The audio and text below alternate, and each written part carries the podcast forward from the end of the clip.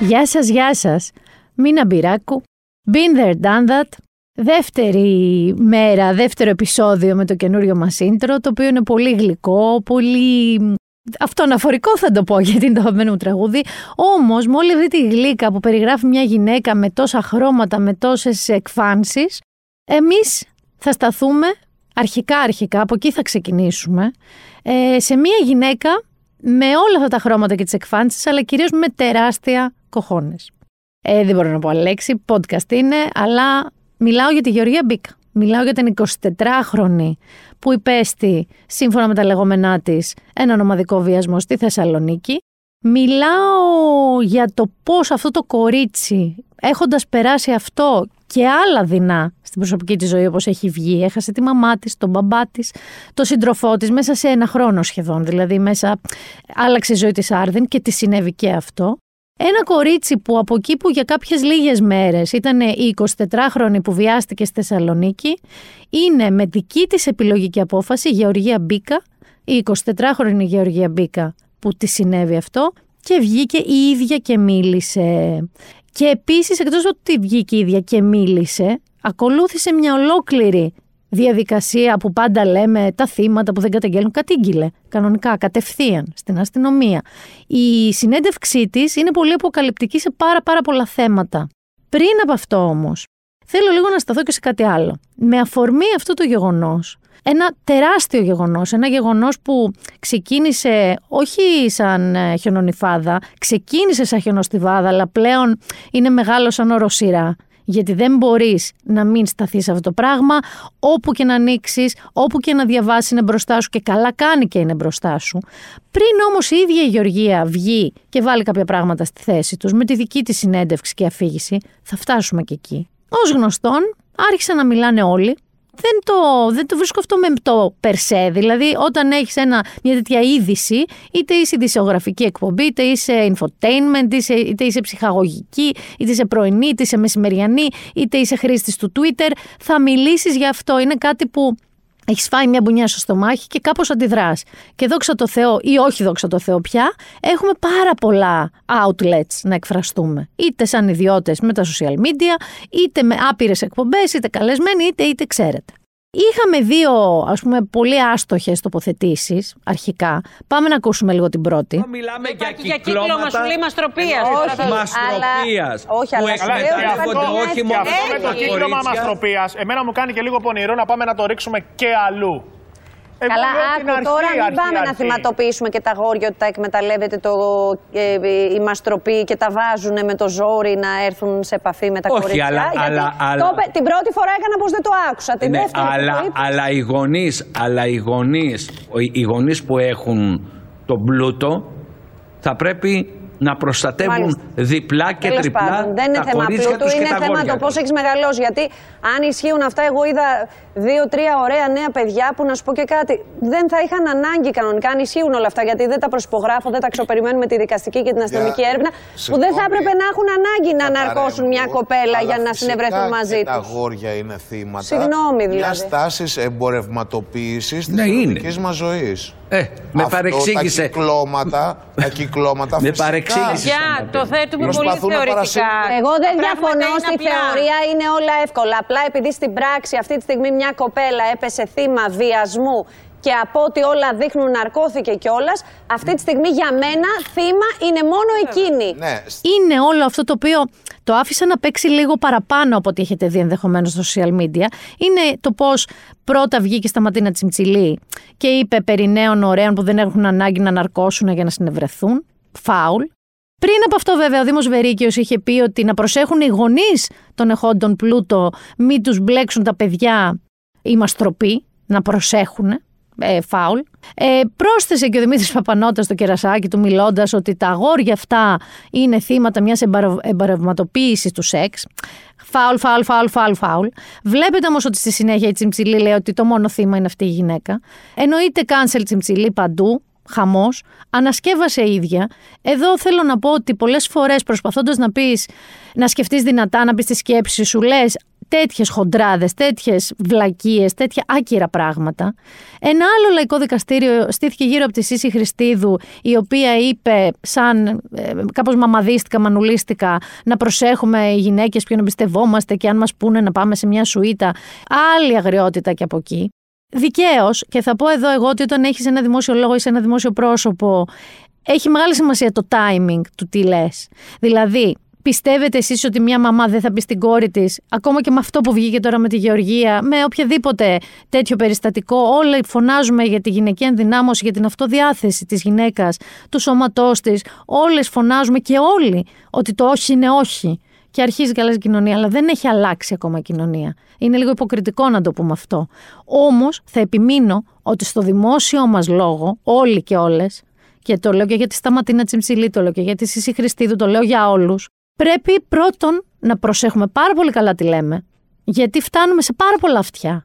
Αυτό είναι ένα μεγάλο πρόβλημα. Πρέπει να προσέχουμε πολύ προσεκτικά τι λέμε. Και το άλλο είναι ότι ο δημόσιος λόγος πρέπει να προχωράει το διάλογο, πρέπει να προχωράει ένα ζήτημα, πρέπει να κοιτάει μακριά και αυτή τη στιγμή ο δημόσιος διάλογος και ο δημόσιος λόγος πρέπει να στέκεται στη δύναμη αυτής της γυναίκας, της Γεωργίας Μπίκα, αλλά και στο ότι το όχι είναι όχι και τελεία. Το αν μια μαμά θα πει στην κόρη της, σε παρακαλώ παιδί μου να προσέχεις αυτό και αυτό και αυτό, είναι μια άλλη ιστορία. Δεν σημαίνει ότι δεν θα το πει μια μαμά, αλλά δημόσια αυτό που λέμε είναι ότι το όχι είναι όχι. Τελεία. Είμαστε πάντα με το θύμα, δεν υπάρχει ναι μεν αλλά, κάθε ναι μεν αλλά είναι με το θήτη. Δεν θα σχολιάσω καν. Νομίζω ότι έχουμε φύγει από αυτό το στάδιο αυτούς οι οποίοι είπαν τι ήθελε στη Σουήτα. Αλήθεια τώρα. Ήθελε ό,τι γούσταρε ήθελε. Συγγνώμη που σας το λέω χοντρά, αλλά δεν ξέρω πώς να σας το πω. Ήθελε ό,τι ήθελε. Μπορεί να θέλει να φλερτάρει. Με τέσσερις, με πέντε, με δεκαπέντε. Δεν έχει καμία σημασία τι ήθελε στη σουίτα. Ήθελε ό,τι ήθελε. Είπε όχι, είπε ναι, συνένεσε όχι, είναι βιασμός, τελεία. Θα σας έλεγα ακριβώς το ίδιο αν αφορούσε αυτή η υπόθεση μια sex worker. Είπε ότι ήθελε, συνένεσε όχι, είναι βιασμός, τελεία. Καταλαβαίνετε πόσο επικίνδυνες είναι αυτές οι ανοησίες. Το έθεσε πολύ σωστά και η Βίκη Σαμαρά σε ένα άρθρο της στο News 24-7, ότι στην πραγματικότητα ένα σύστημα χρόνιας καταπίεσης και πλήσης εγκεφάλου πετυχαίνει πότε; Όταν μέλη της ομάδας που καταπιέζεται φτάνουν να εξυπηρετούν το αφήγημα του καταπιεστή.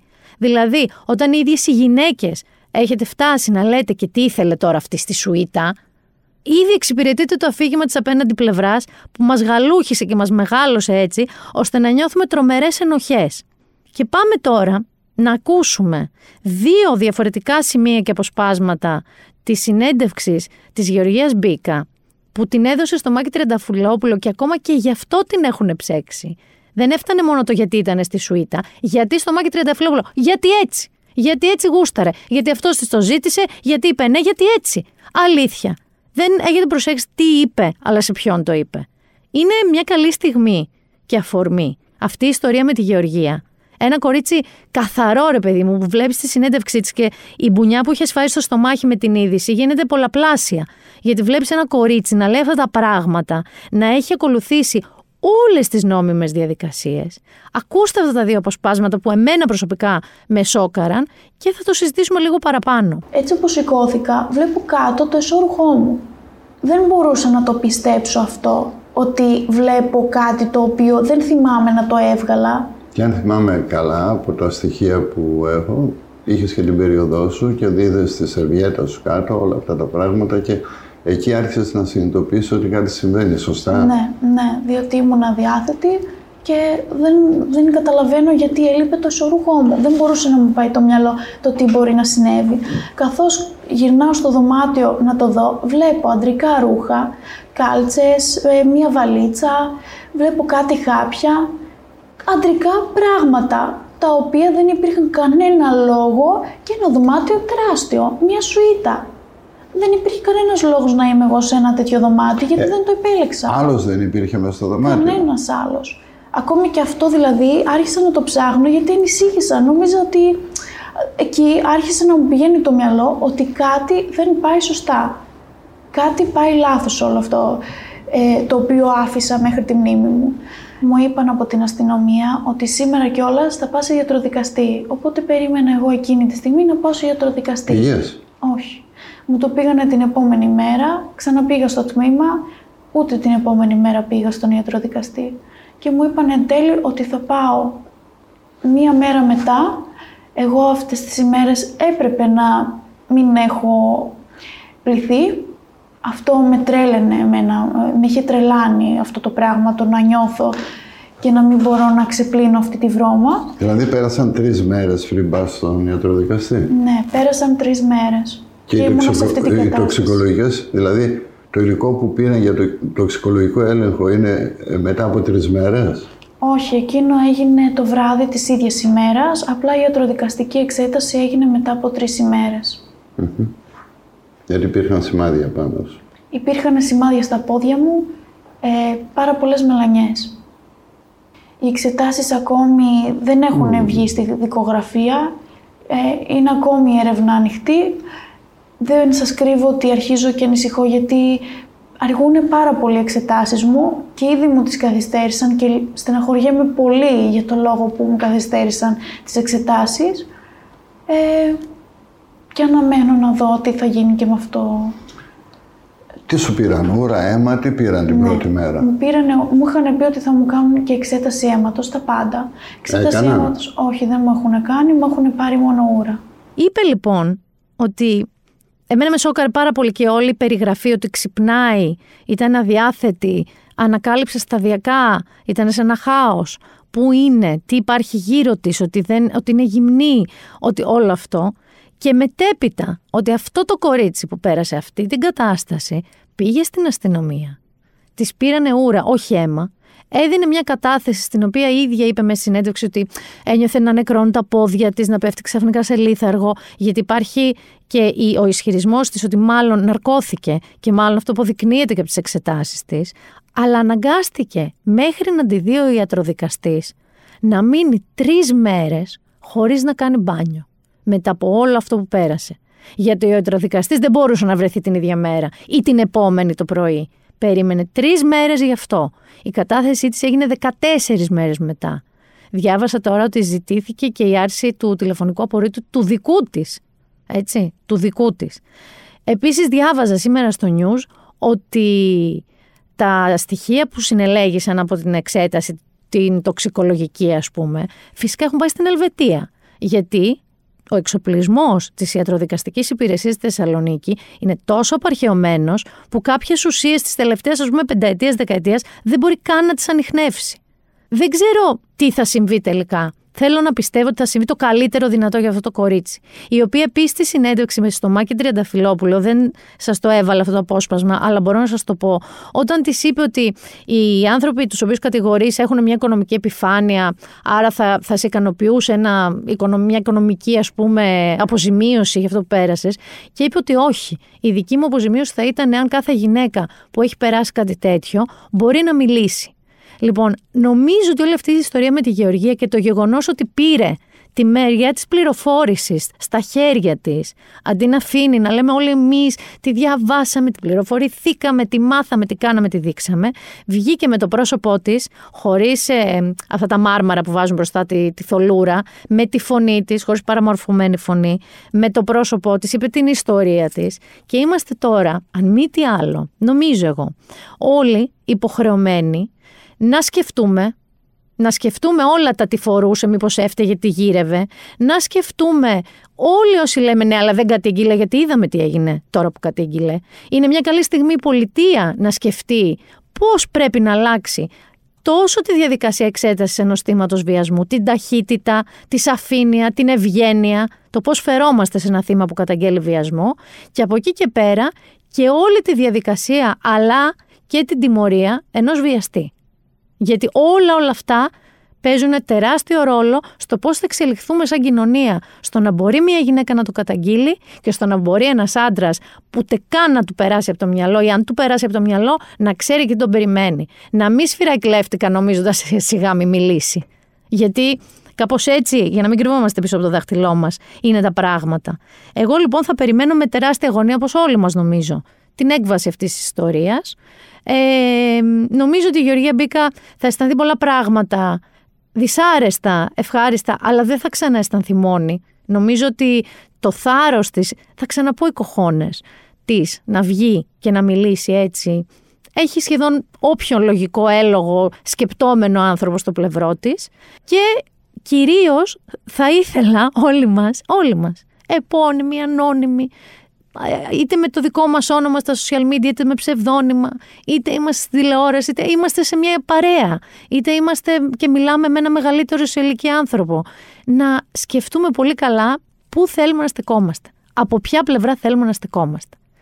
Και αφού κλείνουμε το θέμα, το σημαντικότερο των ημερών και που χάρη στην ίδια τη Γεωργία Μπίκα έγινε ακόμα πιο σημαντικό, να περάσουμε και σε κάποιες αφήξεις που έχουμε, παιδιά στην ε, Αθήνα, στην Ελλάδα. Πάμε να ξεκινήσουμε με την πρώτη άφηξη. Κυφράπα λαπόρτα! Κυφράπα λαπόρτα. Άνοιξε μωρή, έφερα το Γάλλο. Κυφράπα λαπόρτα. Έφερα το Γάλλο μωρή. Ήρθανε παιδιά τα Ραφάλ. Ήρθανε τα Ραφάλ. Είχαμε στιγμές σαν κι αυτή. Γεράκι Ρέντ, καλωσορίσατε στο σπίτι σας. Καλές προσγειώσεις πάντα με ασφάλεια. Αναφέρατε άνωθεν, διάδρομος σε χρήση 28 κεντρικός 1032 που ο πύργος ελέγχου καλωσόρισε τα γεράκια. Θεωρώ πολύ λάθος. Εντάξει, μετά είχαμε άλλα ηχητικά, δεν τα έχω, αλλά εγώ προσωπικά τι θα έβαζα να, να ακούγεται έτσι και από τον πύργο ελέγχου και από παντού. Για πάμε να τα ακούσουμε.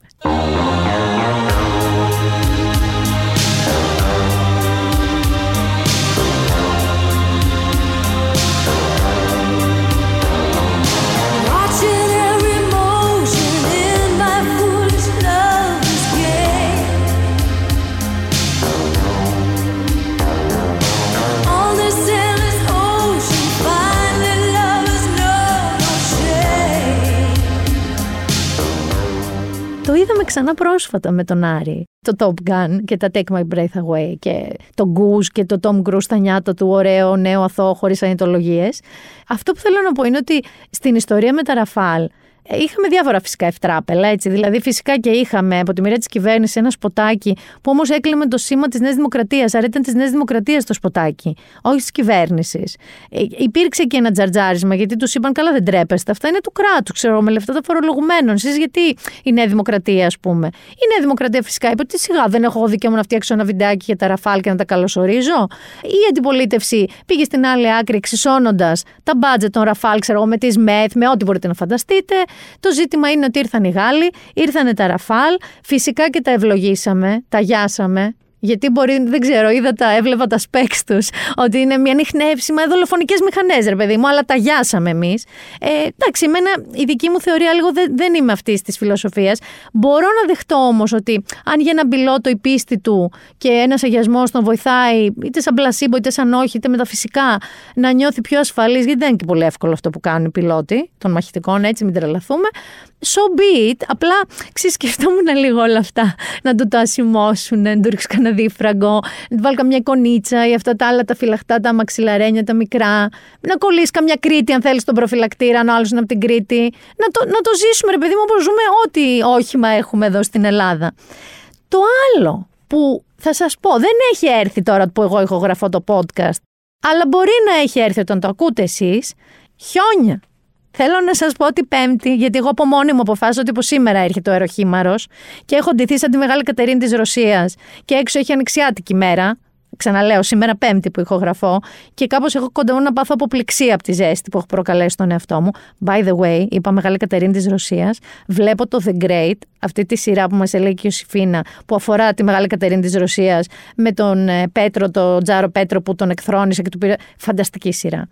Όμως, τι να περιμένουμε τώρα, ε; Ελπίδα τον είπανε τον αεροχήμαρο, τρομάρα τους. Ελπίδα λοιπόν τα χιόνια. Περιμένετε, λέει τώρα από Σάββατο, μία επιδείνωση. Καλά να πάθω εγώ, Πέμπτη είναι, Σάββατο είπαν οι άνθρωποι. Η οποία λέει θα έχει πολύ κρύο, χιόνια, θυελώδεις βοριάδες κτλ. Σάββατο τώρα όλο αυτό. Δηλαδή, καταλαβαίνετε, όσοι έχετε τζάκι, ανάβετε τζάκι, που μάλλον τελικά είναι πιο φτηνό από οτιδήποτε άλλο μπορείτε να ανάψετε στο σπίτι αυτή τη στιγμή. Άμα έχετε γατιά σκυλιά, τα παίρνετε αγκαλιά. Μπιτζάμες, φόρμες, αυτά, σούπες, όλα τα γνωστά. Κυριακή όμως θα κάνει ένα οπ, θα ξανα λίγο φτιάξει ο καιρός, αλλά Έρχεται και Δευτέρα, Τρίτη, Τετάρτη. Δεύτερο κύμα, δύο κύματα έχουμε, τα οποία λέει θα μας γονατίσουν στο κρύο. Δεν ξέρω αν θα ζήσουμε αυτές τις φανταστικές στιγμές που πριν τρία χρόνια ήταν, πριν τον κορονοϊό. Πότε το 20, το 19 ήταν που χιόνισε πολύ στην Αθήνα. Έχω χάσει παιδιά, δεν ξέρω. Τα μετράω μισό χρόνο, όλο τον κορονοϊό μαζί. Αλλά δεν ξέρω αν θα ζήσουμε λοιπόν τέτοια περιστατικά. Άκουσα και μετεωρολόγους που λένε ότι συνήθως σε τέτοια. σε τέτοιους αεροχημάρου, θα το λέω και θα το ξαναλέω, παρά το ότι προσπάθησα να διαβάσω επιστημονικά τι είναι και ανάθεμα και να έχω καταλάβει κάτι μάζες μεταξύ στρατόσφαιρας και δεν ξέρω ποιες άλλες σφαίρες που πάνε και έρχονται με υψηλή ταχύτητα, δεν ε, μπορούν να προβλέψουν ακριβώς πόσο χιόνι θα πέσει και πού. Είναι η Αττική στο μάτι αυτής της ιστορίας, αλλά θα δούμε. Θα δούμε. Δεν ξέρω τι να σας πω εκεί. Είχαμε και αυτό το φανταστικό φαινόμενο το άκουσες εσύ με αυτόν τον περίεργο θόρυβο που ακούγανε στην Πολύχνη στη Θεσσαλονίκη. Βρήκα βιντεάκια που όντως ακούγεται ένα, ένα τάκ, τάκ, τάκ. Και τελικά βρήκαν ότι είναι σε ένα σταθμό υδραγωγείου, νομίζω κάτι, ένα μηχάνημα που δεν είχε πρόβλημα. Αλλά ξέρεις τι μου θύμισε. Αλήθεια, ήθελα να μοιραστώ απλά τι μου θύμισε. Γιατί το βρήκαν οι άνθρωποι, το σταματήσανε, γιατί οι άνθρωποι εκεί στο χωριό δεν μπορούσαν να, να, να κλείσουν μάτι. Θυμα... Έχεις δηλώσει. Δεν έχεις δηλώσει. Ρε Γιάννη, Ρε Γιάννη, τέλος πάντων, όσοι έχετε δηλώσει και είστε λίγο πιο μεγάλοι από το Γιάννη, ε, θυμάστε τον Desmond στο καταφύγιο που έπρεπε να βάζει κάτι νούμερα, αλλιώς αρχίζαν και τρίζαν, έτριζε όλο το νησί. Είχε αυτό το θόρυβο τέλος πάντων εκεί στη Θεσσαλονίκη. Παιδιά, για αγωνιστικούς χαιρετισμούς μπορείτε πια να κοιμάστε, δεν έχετε το θόρυβο.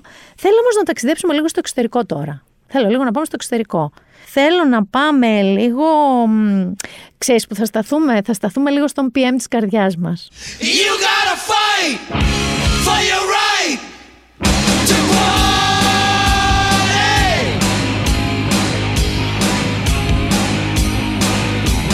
The right to party, το περίφημο party gate του Boris Johnson. Ο Boris Johnson λοιπόν, θέλω να σας πω, ότι βγήκε Θυμάστε που είχαμε πει αυτήν την καημένη την κυρία Γκρέι, μια δημόσια υπάλληλο που έχει κληθεί να μελετήσει την υπόθεση Party Gay του Μπόρις Τζόνσον και κατά πόσο κατά σειρώην πάρταρε, ενώ όλοι οι άλλοι Βρετανοί δεν μπορούσαν να βγουν από το σπίτι τους λόγω κορονοϊού. Θες που αυτός βγήκε, στην ουσία είπε ότι ρακούν, δεν είναι αυτό που νομίζετε. Στην ουσία είπε ότι πήγε σε ένα, ένα event που δεν ήξερε ότι είναι πάρτι. Βρήκα ένα φανταστικό, ακούστε το λίγο τώρα, ένα mash-up του δηλώσεων του Boris Johnson σε μουσική των Killers, ακούστε το λίγο. Nobody told me it was a party. It looked like a party with cheesy wine and stuff. You'll find at a party. It was confidential. Now it has the potential to bring me, bring me down. Μου φάνηκε τέλειο. Που στην ουσία είπε ότι Λυπάμαι που προσέβαλα τους Βρετανούς και εγώ και η κυβέρνησή μου. Αντιλαμβάνομαι την οργή τους, αλλά, φυσικά υπήρχε άλλα, πήγα λέει στον κήπο σε ένα event που με καλέσανε οι Κυπουροί να τους ευχαριστήσω και τελικά κοίτα να δεις, ήταν πάρτι, αλλά δεν το ήξερε. Και πήγε 25 λεπτά γύρισε μέσα στο σπίτι του. Επειδή όμως αυτό το party animal δεν συγκρατείται και επειδή εδώ, θυμάστε που σας έλεγα ότι μπορεί και να μας ανοίξουν τη μουσική, δεν μας την ανοίξουν ακόμα. Για την άλλη εβδομάδα λένε. Η Αγγλία όμως, ο Μπόρις ο Τζόνσον, ο οποίος παρόλα αυτά που κάνει, οι δείκτες είναι καμπυλώνουν προς τα κάτω με τα κρούσματα, με τα καθημερινά κρούσματά τους κτλ. Ε, την ερχόμενη πέμπτη θα βγάλουν, θα, θα χρειάζονται πια τα, αυτά τα ειδικά διαβατήρια, τα COVID passports, τα χαρτιά με εμβολιασμού. Δεν θα χρειάζονται απαραίτητα υποχρεωτικά μάσκες. Δεν θα συστήνουν τηλεργασία. Γενικότερα, αυτοί θεωρούν ότι μέχρι το Μάρτιο θα έχει αρθεί όλο το σύστημα μέτρων που έχουν αυτή τη στιγμή ε, ισχύει στη Βρετανία. Γενικά όχι ότι γιόλαραν έτσι και πριν τώρα το κύμα τη Όμικρον, πουθενά δεν φοράγαν τίποτα ούτε ζητούσαν πιστοποιητικά. Αλλά τώρα είναι και από τα επίσημα χείλη.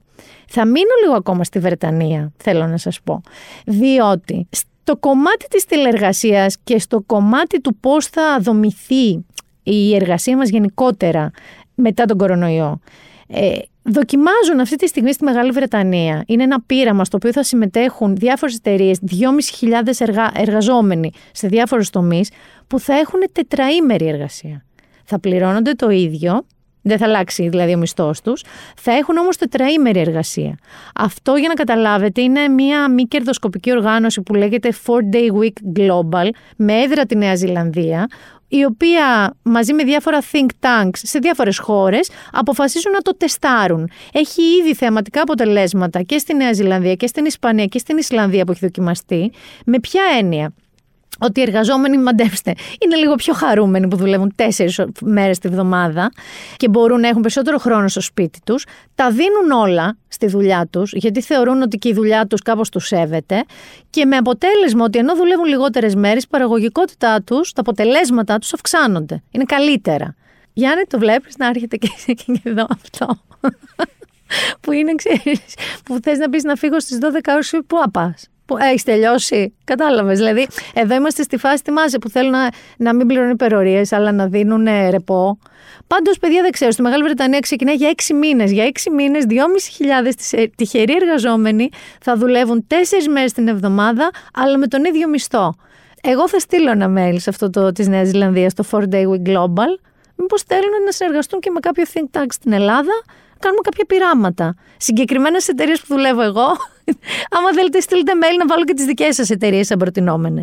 Λοιπόν, στην Αγγλία έχουμε λοιπόν αυτά. Θα κάνω μία μικρή στάση στην ε, Νοβακιάδα. Ξέρεις τι έγινε. Λοιπόν, θα σας το περιγράψω όπως το σκέφτομαι. Αν ένας, αλλά παλαιά στα 60 τώρα, αν ένας σύζυγος κεράτωνε τη σύζυγο δεν εμφανιζόταν με ένα κάποιο δώρο μετά, αδικαιολόγητα και άλλοι της μπαίνανε ψήλοι στα αυτιά. Και έλεγε τώρα αυτός γιατί μου φέρε ένα δαχτυλίδι, ενώ δεν έχω γενέθλια. Λοιπόν, ο Τζόκοβιτς, αφού έγινε όλο το σάγκα στην Αυστραλία, έχει διαμαρτυρηθεί και για τις συνθήκες κράτησης με τους παράνομους μετανάστες. Δεν του άρεσε. Είχε έντομα, λέει ζέστη, φαγούρα, δεν ξέρω τι είχε. Τον απέλασαν. Δεν παίζει στο Australian Open. Αλλά τι αποκάλυψε. Αγόρασε το 80% μιας δανέζικης εταιρείας η οποία τι κάνει, Γιάννα μου, μελετάει να βρει μία θεραπεία, όχι εμβόλιο, για τον κορονοϊό. Και θα αρχίσει μάλιστα κλινικές δοκιμές στη Μεγάλη Βρετανία, όλα εκεί πια, ε, του χρόνου, του, του χρόνου του χειμώνα. Ε, όπου επομένως ο Τζόκοβιτς θέλει να πει ότι ναι, τα έκανα όλα μούτι, που λέγει η γιαγιά μου, ε, ανεμβολίαστος και κράτησα τον κόσμο μου τους ανεμβολίαστου, δεν εμβολιάστηκα ποτέ. Αλλά για να μην με θεωρεί και ο υπόλοιπος πλανήτης έναν ευθυνό κλόουν, ε, αγόρασα μια εταιρεία βασικά, ε, η οποία θα βρει θεραπεία για τον κορονοϊό, μάλλον. Δεν πιάνουν αυτά τα δαχτυλίδια σε εμάς, κύριε ε, Νόβακ. Δεν πιάνουν. Νόβαξ. Θα το υιοθετήσω αυτό. Μένοντας όμως λίγο στο Australian Open, θέλω να σας βάλω κάτι που έγινε. Η Μαρία Σάκαρη τα πάει καταπληκτικά και ο Τσιτσιπά, αλλά έχω μία υποψία ότι η Μαρία Σάκαρη ίσως και να πάρει πρώτη Grand Slam, αν πάρει κάποιος από τους δύο αυτούς Έλληνες αθλητές. Έχω αρχίσει να πιστεύω ότι η Μαρία Σάκαρη είναι πιο πιθανό να πάρει από τον, ε, ε τον Τζιπά. Όμως, έναν αγώνα που έπαιζε, ε, θέλω να ακούσετε τι τραγουδούσαν οι θεατές, γιατί η Αυστραλία και πολλούς Έλληνες, όπως ξέρετε. Ακούστε τι τις τραγουδούσαν.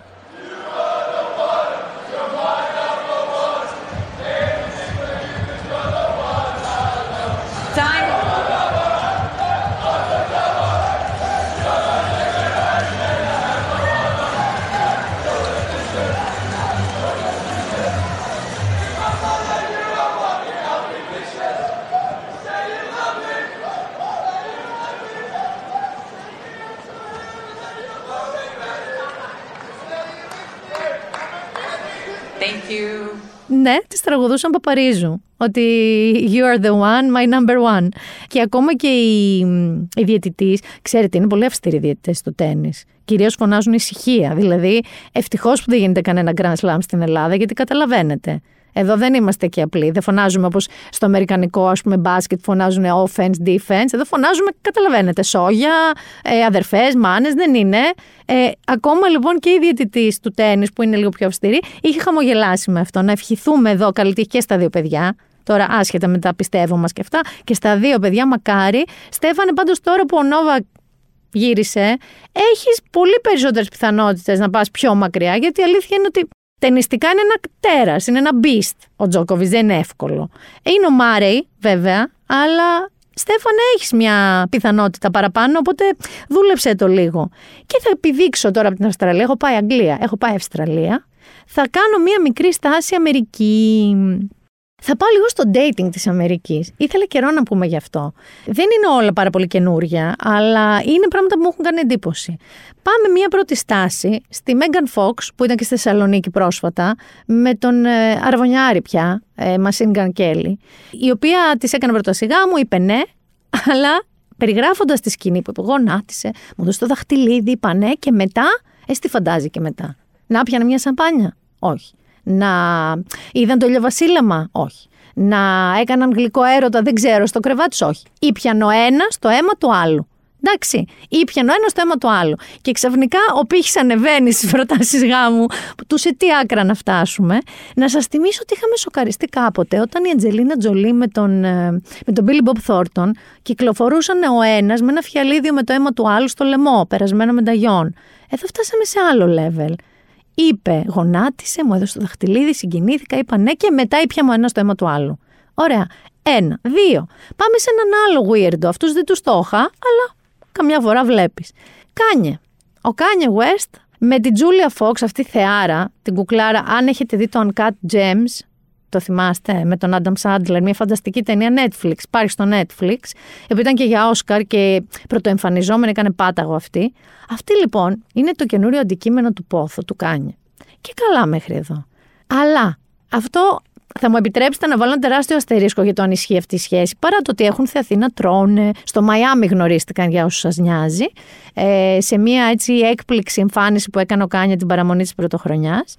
Έκτοτε, για κάποιο λόγο, όλα μου τα social media, ό,τι και να γυρίσω, Instagram να γυρίσω, Twitter να γυρίσω, Facebook, TikTok, ό,τι και να δω, βλέπω τον Κάνια με αυτή την Julia Fox η οποία αρέσει σε πάρα πολλά γόρια, με ένα ρημαδοδερμάτινο παντελόνι που νομίζω ότι μόνο αυτό φοράει πια αυτή η κοπέλα. Πολύ έτσι χαμηλοκάβαλο. Αυτός τι έκανε στο πρώτο ραντεβού; Γιατί και τα πρώτα ραντεβού ανεβαίνει ο πύχης. Το πιο έτσι, ε, μετά την πρώτη τους γνωριμία, το πρώτο έτσι ωραίο ραντεβού τους. Έκλεισε ένα ολόκληρο εστιατόριο. Έφερε μέσα δύο ολόκληρες συλλογές οίκων ρούχων, έναν επαγγελματία φωτογράφο και τη έκανε τώρα άκου επαγγελματική φωτογράφηση με ρούχα. Η ίδια είπε ότι είναι ό,τι ωραιότερο μπορεί να κάνει κάποιος για μια γυναίκα. Τζούλια μου, πολύ αστερίσκει εδώ και τα air quotes δεν δε συμφωνώ. Όχι ότι θα με πείραζε, αλλά δεν είναι και το πιο ωραίο ραντεβού του κόσμου. Και όλα θα ήταν καλά αν δεν με κυνηγούσε παντού ο Κάνια με την Τζούλια, με το δερμάτινο παντελόνι, όπου και να γυρίσει το κεφάλι μου. Νησάφι, Κάνια μου, νησάφι, κάντε μια άλλη φωτογράφηση έστω. Κάντε μια άλλη φωτογράφηση, να βλέπω άλλες φωτογραφίες. Επίσης διάβασα φανταστικό, φανταστικό κουτσομπολιό που έβγαλε ο Ντικάπριο, που τον είδατε και στο Don't Look Up με τον κομίτη. Ε, είναι γνωστή η προτίμηση που έχει σε μοντέλα 22-25 χρονών ας πούμε. Αν έχουν περάσει και ένα Sports Illustrated, ένα Victoria's Secret τις προτιμάμε. Ε, Λεωνάρντο, αγαπάω, σε λατρεύω, αλλά αρχίζει και αυτή η μανιέρα μου δημιουργεί ένα θέμα εμένα με σένα. Κάτι λέει. Παρ' όλα αυτά, μία βγήκε και το ξεβρώστιασε. Ότι στο ραντεβού τους τι έκανε, λες εσύ. Ο Κάνι έκλεισε εστιατόριο. Αυτός τι έκλεισε. Έκλεισε ένα σινεμά και έβαλε την κοπέλα να δουν όλα τα Star Wars. Είναι πολλά τα Star Wars. Ενώ αυτός είχε ένα φωτόσπαθο και έκανε μέσα στην αίθουσα ότι τέλος πάντων πολεμάει τους κακούς. Λοιπόν, σας έχω καταρρίψει Κάνιε, σας έχω καταρρίψει Ντικάπριο και για τα αγόρια σας έχω καταρρίψει και λίγο Μέγαν Φόξ, γιατί να είμαστε λίγο ισόποσοι. Και θα πάω και σε ένα άλλο έτσι ταίριασμα που δεν είναι ε, προσωπικό, είναι εταιρικό. Και με έχει σοκάρει πάρα πολύ. Με έχει σοκάρει, όχι παραπάνω, φαντάζομαι ότι έχει σοκάρει την ίδια την Αμερική. Δεν ξέρω αν πήρατε πρέφα και ακούσατε ότι η Microsoft αγόρασε, ψώνισε, έκανε το shopping της και αγόρασε την Activision Blizzard που είναι μια gaming εταιρεία ε, για 67,8 δισεκατομμύρια δολάρια. 67, δηλαδή 68 δισεκατομμύρια δολάρια. Να σας πω βέβαια ποια δύο βασικά παιχνίδια έχει ε, η εταιρεία αυτή. Έχει το World of Warcraft, ε, ξέρω πολύ κόσμο και πολύ κοντινό μου κόσμο που κανονικά χρειαζόντουσαν κλινική απεξάρτηση. Υπάρχουν άνθρωποι που παίζουν 72 ώρες σερή, 8 μήνες σερή ε, World of Warcraft και έχει και το Call of Duty αν δεν κάνω λάθος. Δημιουργήθηκε λοιπόν ένα σούσουρο στην Αμερική. Και γιατί η εταιρεία, η Microsoft, που έχει και το Xbox και έχει και κάποιες άλλες εταιρείες που φτιάχνουν games, έκανε τέτοια επιθετική κίνηση και τέτοια εξαγορά. Γιάννη μου τι σου έλεγα πριν, όλοι μιλάνε ότι αυτό είναι μια κίνηση μάτια το Metaverse. Το οποίο το ξεκίνησε ο Zuckerberg και γελάγαμε να σας θυμίσω πριν λίγο καιρό, που είπε Meta την εταιρεία, το, την εταιρεία της Facebook, την ομπρέλα. Αλλά τελικά το Metaverse αρχίζει να είναι εδώ σαν concept, αλλά πάρα πάρα πολύ μεγάλες εταιρείες και γνωστές, μόδας αυτοκινήτων, αρχίζουν και παρουσιάζουν σε διάφορες εκθέσεις εικονικά στην πραγματικότητα πράγματα. Καλλιτέχνες κάνουν εικονικές συναυλίες που μπορείς να παρακολουθείς μόνο μέσω του avatar σου. Ας πούμε όσοι έχετε παιδιά μπορεί να έχετε ακούσει το Roblox. Μέσα σε αυτό πολλούνται πανάκριβες designer τσάντες, virtual, που αν η κανονική έχει 6.000, εκεί την πουλάνε 1,5. Και φυσικά στην Ασία που κάπως ασπάζονται πολύ γρηγορότερα αυτά τα trends, τα αγοράζουν. Και πιστεύω ότι μπορεί, μια και είπαμε για Star Wars, ξέρω εγώ, πολύ σύντομα να δούμε και μια πρεμιέρα τέτοιου μεγάλου έτσι, product, ε, μεγάλης, ε, μεγάλου brand όπως το Star Wars ή η Marvel, να δούμε μία πρεμιέρα αποκλειστικά σε metaverse περιβάλλον. Και Γιάννη, εγώ και εσύ, κάτσε να παίζουμε ακόμα τέτρις στο κινητό και να πρέπει, Χριστέ μου, δηλαδή να λες θα πάω το σκάνι και να φοράς ένα headgear να πας το σκάνι. Με τους φίλους σου, με τα avatars τους. Να κάθεσαι κάτω από μία ελιά να πίνεις κρασιά. Κοιτάξτε, είμαι σε μια ηλικία, κοντά πια τα 50, που δεν είμαι το κοινό τους. Φυσικά και με τρομάζει όλη αυτή η ιστορία του Metaverse. Βέβαια, επειδή πολύ νωρίς στο World of Warcraft έχω δει, το έχω δει πώς παίζεται, ε, αυτή η κατηγορία, να ξέρετε, λέγεται Massive Multiplayer Online Role Playing Game. Δηλαδή, στην πραγματικότητα, οι, οι παίχτες είναι avatars, συνεννοούνται μεταξύ τους, ταξιδεύουν από το ένα βασίλειο στο άλλο μεταξύ τους, πληρώνουν σε ανθρώπινα λεφτά να βελτιώσουν το χαρακτήρα που παίζουν. Δηλαδή, είναι ένα πρώτο στάδιο Metaverse και το World of Warcraft. Οπότε, γενικά, χωρίς να είμαι φοβική ή αρνήτρια τεχνολογίας, δεν ξέρω κατά πόσο θα μπορούσα ποτέ να το ακολουθήσω. Αλλά επειδή εδώ είμαστε και εδώ είμαι, σε όλους έχει σημασία να μας κουνήσουν το σωστό τυράκι, όπως μου είπε ένας φίλος μου. Δηλαδή, εγώ λέω τώρα, Όχι, ούτε που με νοιάζει να παίζω online και αυτό. Αν όμως ξέρω εγώ, ξαφνικά το Sex and the City λέμε τώρα, το παίζει μόνο σε, με περιβάλλον Metaverse, θα μπω σε διαδικασία να το δοκιμάσω. Αν είναι κάτι που μου αρέσει και με ενδιαφέρει, θα μπω σε διαδικασία να το δοκιμάσω. Και πιστέψτε με, αν έχετε προσέξει ότι ενώ απλά μιλάτε με ένα φίλο σας για ένα ζευγάρι παπούτσια, μετά το βλέπετε παντού, σαν διαφήμιση, με το που μπείτε στο ίντερνετ, φαντάζομαι ότι θα βρουν τον τρόπο να μας τραβήξουν και τους πιο γέρους μέσα στο Metaverse. Και μιλώντας γι' αυτό, θέλω να περάσω στον καλεσμένο μας, ο οποίος με κάποιο τρόπο θα ακούσετε, σχετίζεται με όλο αυτό που σας λέμε, τεχνολογίες, metaverse και όλες αυτές τις ιστορίες. Με κάποιο τρόπο. Ενώ σας έχω πει ότι φέτος δεν έχω σε κάθε επεισόδιο καλεσμένο, έχω μόνο όταν κάτι μου κάνει κάτι. Μου κάνει για κάποιο λόγο ένα κλικ. Γιατί το βρίσκω πιο ενδιαφέρον και για εμένα και για εσάς. Ο καλεσμένος μου λοιπόν αυτός, ο σημερινός, για όσους είστε στην ηλικία μου, ας πούμε από 40 και μετά, αν σας πω Geek Rief, θα σκεφτείτε Ninja TV. Αυτό ήταν η πρώτη μας επαφή στην Ελλάδα με τον Geek Rief. Και θα μου πείτε καλά τι σε έπιασε τώρα εσένα με τον Geek Rief. Λοιπόν, ο Geek Rief έχει περάσει μια φάση Silicon Valley θα την πω. Θα τα πει μόνος του. Και τώρα έχει ένα φανταστικό podcast που έκανα binge ε, listening σε αυτό το podcast εγώ, το τελευταίο πενθήμερο. Πολύ φοπά αυτό που ακούστηκε τώρα, αλλά δεν πειράζει. Το οποίο λέγεται Pitch Me Up. Πριν μας εξηγήσει ο ίδιος τι ακριβώς είναι αυτό το Pitch Me Up, γιατί σας ενδιαφέρει, πιστέψτε με, και μάλιστα και με συμπαρουσιαστεί κάποιον που δεν τους το είχα, Πάμε να τον υποδεχτούμε.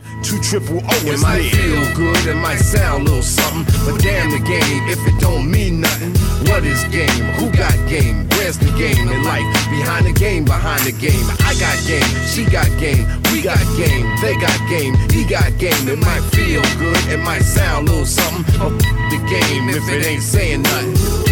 Something happening here. What it is ain't exactly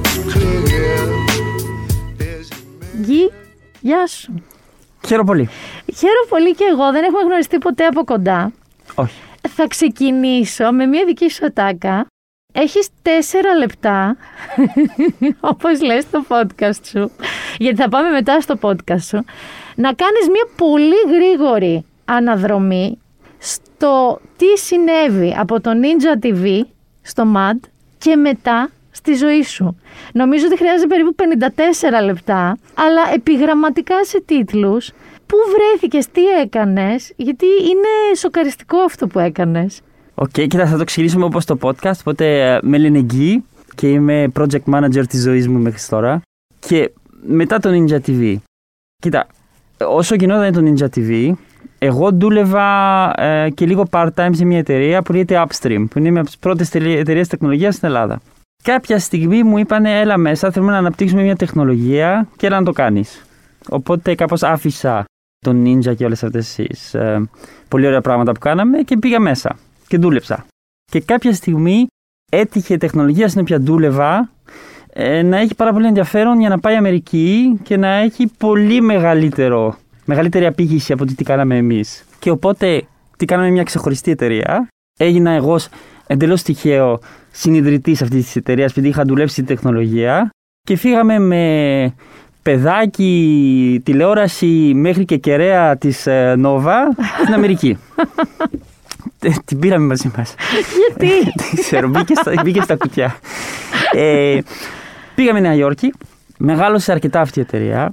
Εγώ έχω κάπως ένα σύνδρομο, τώρα το κατάλαβα, είναι λίγο αργά, αλλά τώρα το κατάλαβα.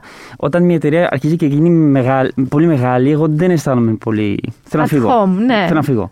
Ε, διότι θεωρώ ότι κάπως είναι, είναι πώ όταν φτιάχνεις το Lego, μετά δεν θέλω να παίξω με το Lego. Βαριέσαι. Θέλω να φτιάξω άλλο Lego. Ναι. Και οπότε όταν μεγάλωσε, άρχισα να ασχολούμαι λίγο λιγότερο.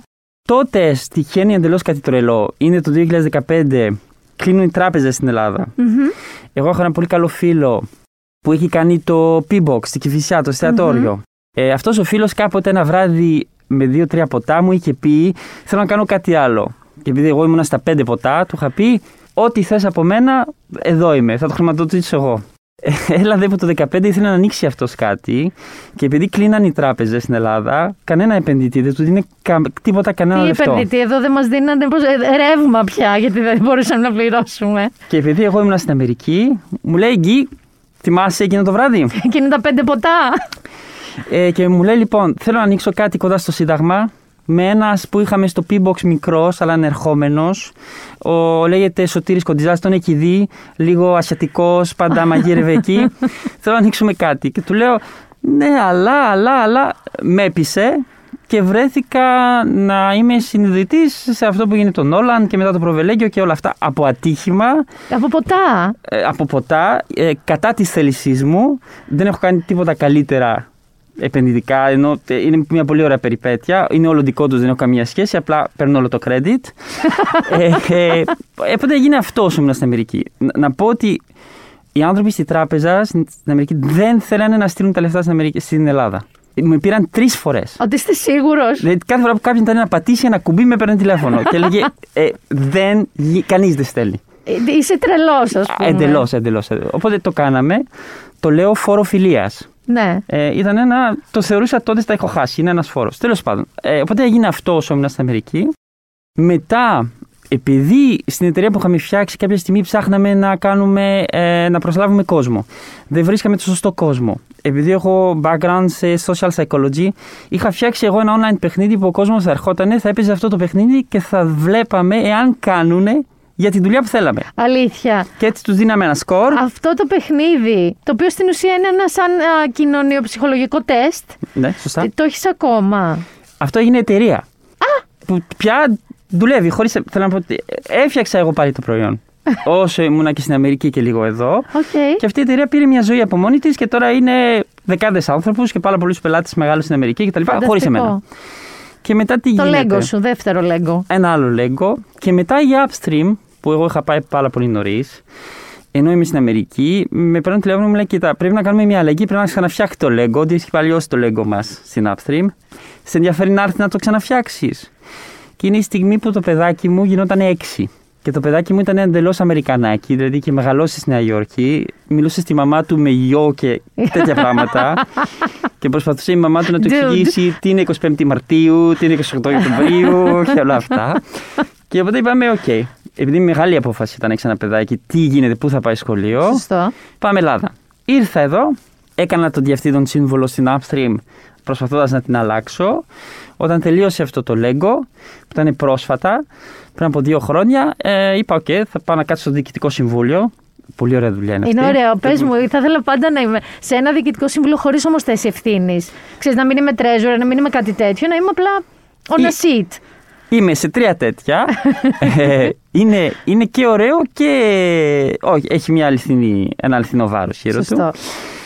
Και τι κάνω από τότε, ε, και θα φτάσουμε στο pitch me up. Έχω, έχω εκραγεί τα τέσσερα λεπτά.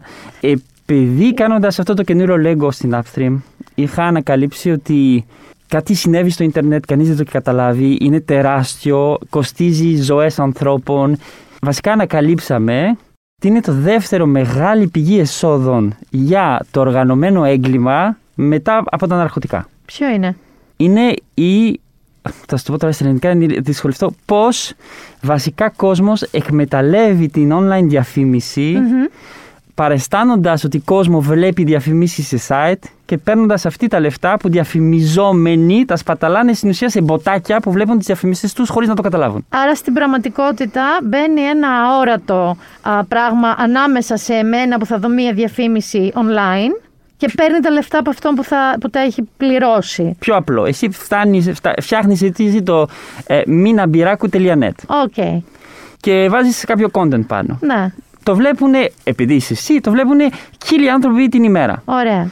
Εγώ θα σου πω Μίνα, θα σου φτιάξω εγώ κάποια μποτάκια και θα είναι σαν να το βλέπουν χίλιοι εκατομμύρια την ημέρα. Οκ. Και εσύ θα βάλεις διαφήμιση στο site σου Coca-Cola, θα νομίζω ότι είναι χίλιοι εκατομμύρια άνθρωποι. Α, Μποτάκια είναι αυτά, μηχανήματα. Τα Ε, bots που είχε πει ο Άδωνης Γεωργιάδης, που τα είχε πει boots, ναι. Μπράβο. Τα bots. Και αυτό έχει τρομακτικές επιπτώσεις σε πάρα πολλά επίπεδα. Το πρώτο, χάνουν τα λεφτά οι διαφημιζόμενοι. Ναι, αυτό ναι, ναι. δεν νοιάστηκε κανένας. Ότι χάνει λεφτά η Coca-Cola ή πια η Coca-Cola, όλοι μας έχουμε το κυνισμό να πούμε. Οκ, είναι μια σκασίλα μεγάλη μου. εταιρεία. So what. Αλλά. Αλλά το πρώτο πράγμα είναι ότι έτσι έχουν βρει πηγή εσόδων εξτρεμιστές. Όλοι αυτοί, παράδειγμα, που ήταν γύρω από αυτό που έγινε στο Καπιτόλιο 6 Ιανουαρίου, Σωστά. έχουν κάποια έτσι εξτρεμιστικά site, εξτρεμιστικά και ξαφνικά έχουν μια πηγή εσόδων. Μμμ. Και το δεύτερο, δεν θα κάψω ό,τι podcast ακροατές έχεις, αλλά θα σου πω, ένα από τους καλύτερους τρόπους που έχεις να το κάνεις αυτό είναι στην ουσία να βάλεις κάποιο malicious λογισμικό στα κινητά των ανθρώπων. Γίνεται ειδικά σε Android. Εσύ έχεις ένα Android τηλέφωνο, Αχ, ευχαριστώ Παναγία μου, δεν. Ναι. κατεβαίνεις μια εφαρμογή που σου λέει τον καιρό. Σου Οκ. λέει τον καιρό. Ναι. Αλλά από πίσω τι λέει- κάνει αυτή η εφαρμογή; Πάει σε σελίδες και κάνει το μποτάκι, χρησιμοποιώντας το κινητό σου σαν στην ουσία ένα από τα bot του δίκτυο τους. Είναι το καλύτερο τρόπο αυτό, διότι κανείς δεν ξέρει Κανείς ότι δεν το καταλαβαίνει. εσύ είσαι μπροστά στο τηλέφωνο σου, Ναι. έχει ή όχι. Και σε ποιον το κάνουν αυτό; Κυριότερο. Σε ανθρώπους που έχουν Android τηλέφωνα, πού βρίσκονται αυτοί οι άνθρωποι, στις φτωχότερες του, χώρες του κόσμου, όπως στη Νότια Αφρική, στη Βραζιλία. Και ξαφνικά αυτοί οι άνθρωποι εξοδεύουν 20% του μισθού τους για να αγοράζουν δεδομένα.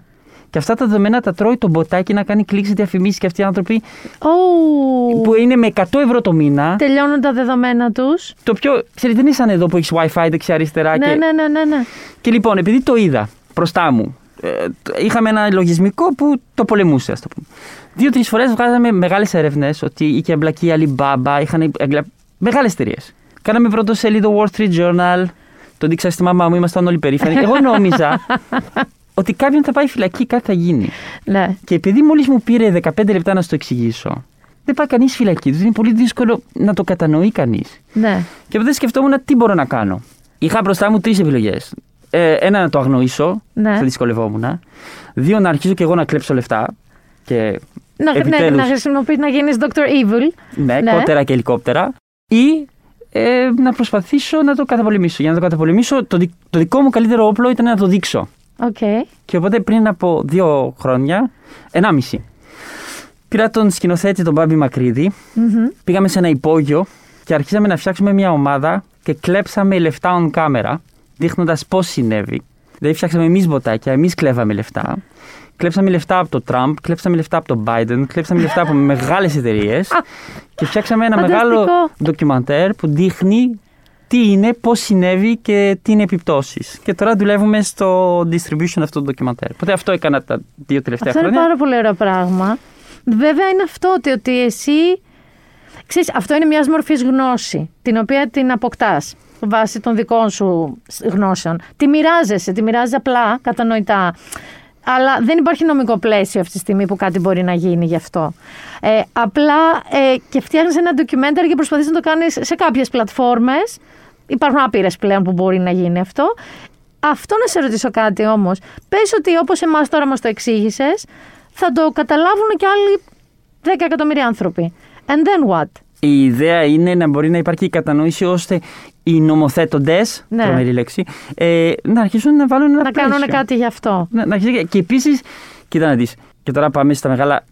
60% οτιδήποτε δαπάνη γίνεται online στη διαφήμιση πάει σε δύο εταιρείες. Ναι, 40% στην Google, 20% στο Facebook. σωστά. Ευθύνονται κατά πολύ ότι συνέβη. Δεν σου λέω εγώ ότι αυτές το κάνουν.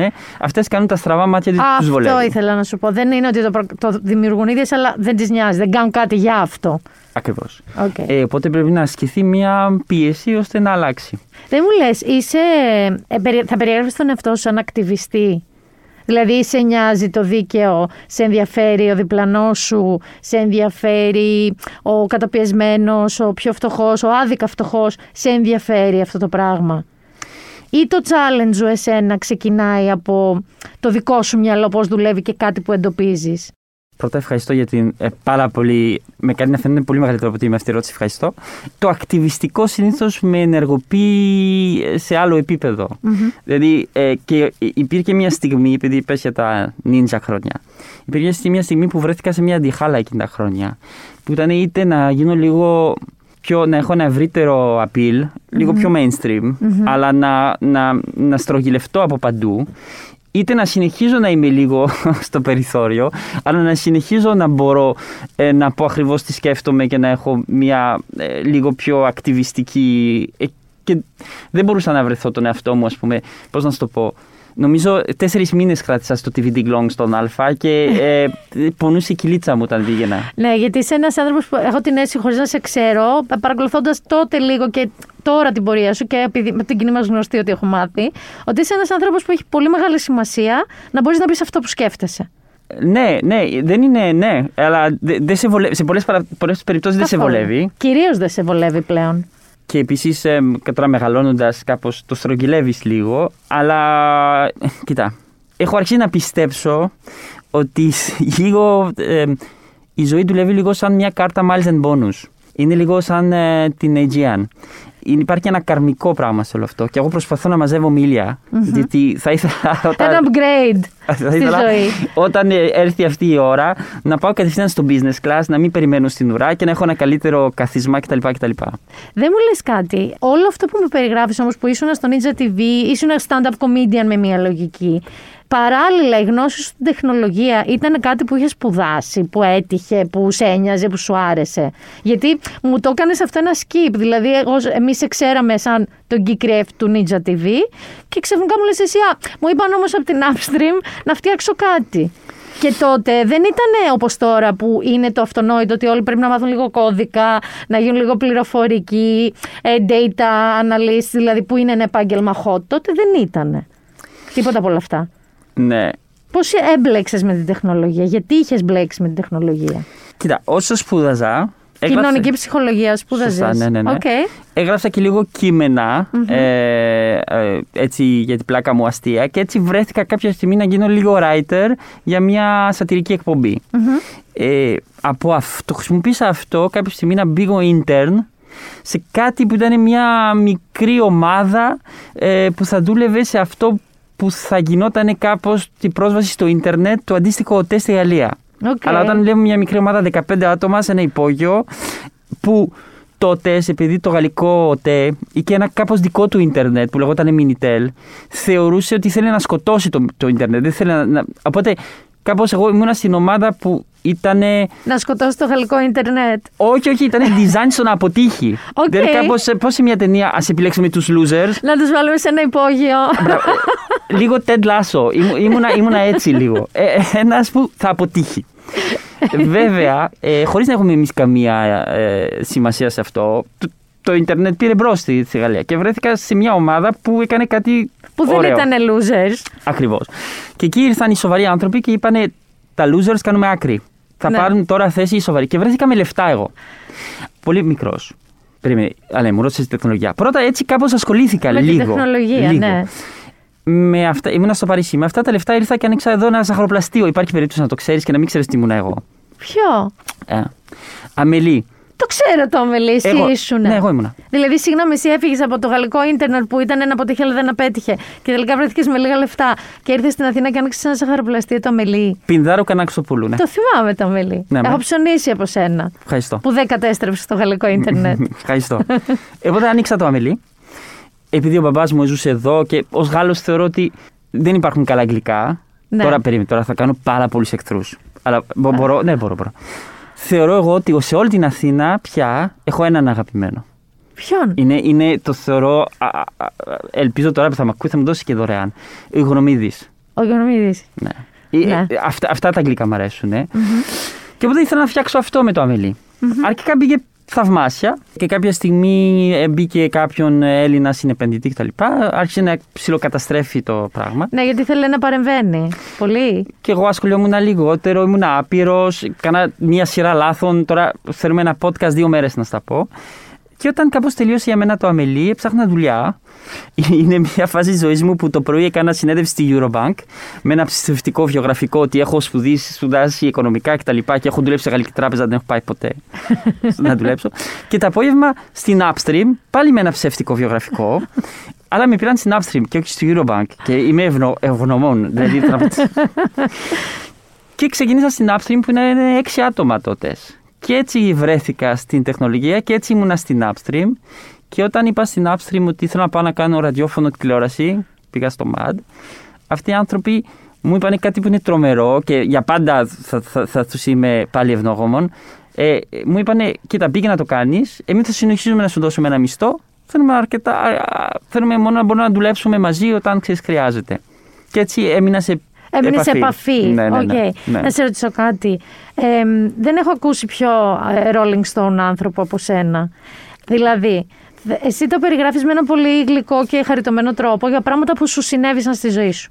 Θεωρώ ότι, εντάξει, όχι σε αυτό το βαθμό, σε όλους μας, δηλαδή και στον Νίκο εδώ πέρα και σε μένα, έχουν συμβεί. Όμως, οι περισσότεροι τα προσπερνάμε.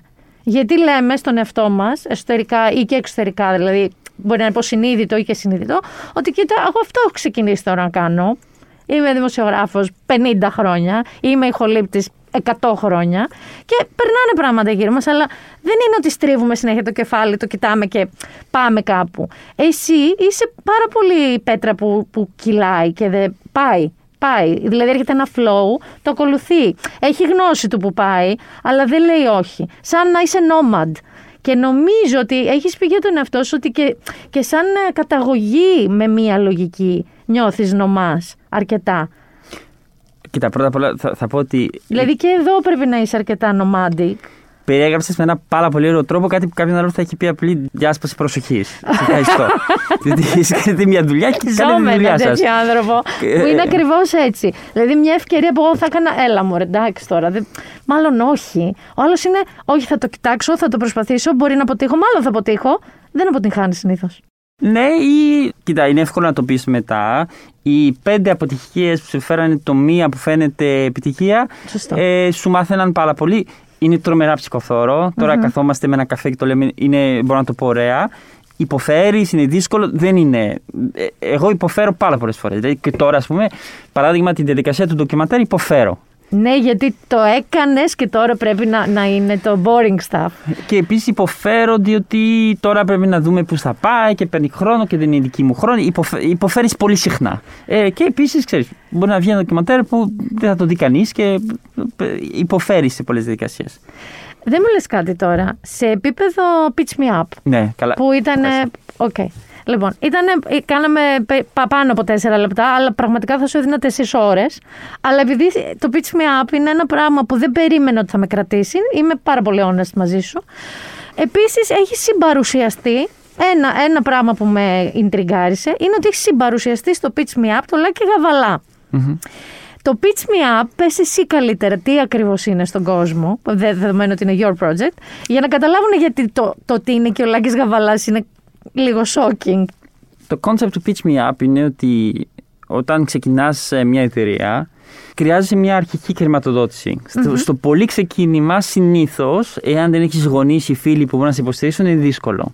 Η ιδέα του Pitch Me Up είναι να μπορούμε να δώσουμε μια πιθανή χρηματοδότηση ή πρόσβαση σε χρηματοδότες που δεν είμαστε εμείς, αλλά άνθρωποι που ακούνε το podcast, ε, σε αυτούς που ξεκινάνε. Σε αυτές τις περίφημες, αυτό που λέμε startup, εταιρείες. Σωστά, σωστά. Ωραία. Γιατί ο Λάκης Γαβαλάς σε αυτό όλο, Λοιπόν, ο οποίος είναι φανταστικός, αλλά από όλους τους ανθρώπους.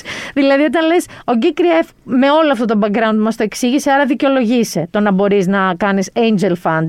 Δηλαδή ή να βρει, να ακούσει κάποιος χρηματοδότης τη δική μου ιδέα. Ο Λάκης Γαβαλάς. Σωστά.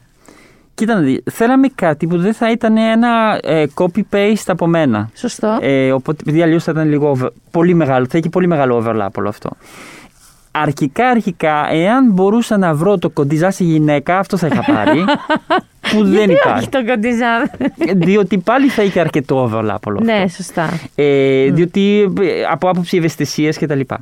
Ψάχναμε, ψάχναμε, ψάχναμε και τι γίνεται με το Λάκη Γαβαλά; Κατά τη γνώμη μου, έχει ζήσει 400 ζωές. οπότε Πάρα πολύ, ναι. Έχει μάθει, έχει δει, έχει μια εμπειρία που είναι αδιανόητη. Μμμ.